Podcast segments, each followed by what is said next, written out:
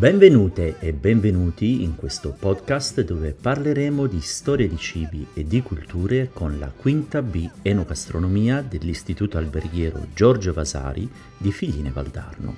In questo episodio Lorenzo ci parlerà del Perù. L'uomo si insediò in quello che oggi chiamiamo Perù circa 14.000 anni fa ed eresse in quel territorio quella che viene oggi considerata la più antica città americana. Più tardi, all'inizio del 1400, sorse l'impero Inca, una delle massime potenze del tempo che tuttavia, dopo 300 anni di dominio, soccombette agli invasori spagnoli. Gli spagnoli, oltre ad essere più numerosi e meglio armati, portavano con sé delle malattie che decimarono gli Inca.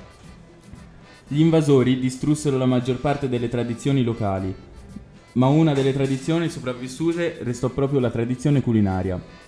Questo ha reso l'odierna cucina peruviana come un misto tra influ- influssi locali e spagnoli, con l'aggiunta di tradizioni portate dagli schiavi e immigrati dell'Africa, Cina e Giappone.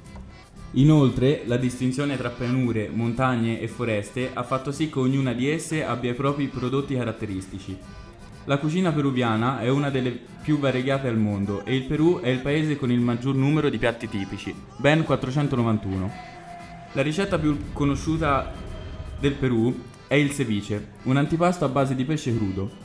Spesso guarnito con cipolla, succo di lime, sale e pepe, la sua freschezza e semplicità hanno fatto del ceviche il piatto peruviano più famoso.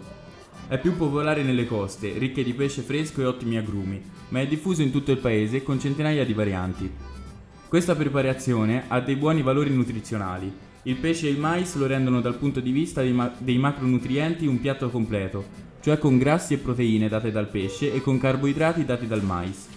Il ceviche è anche un piatto sostenibile. Il pesce viene pescato direttamente nei mari peruviani con metodi sostenibili e il mais e la cipolla vengono coltivati nelle terre locali.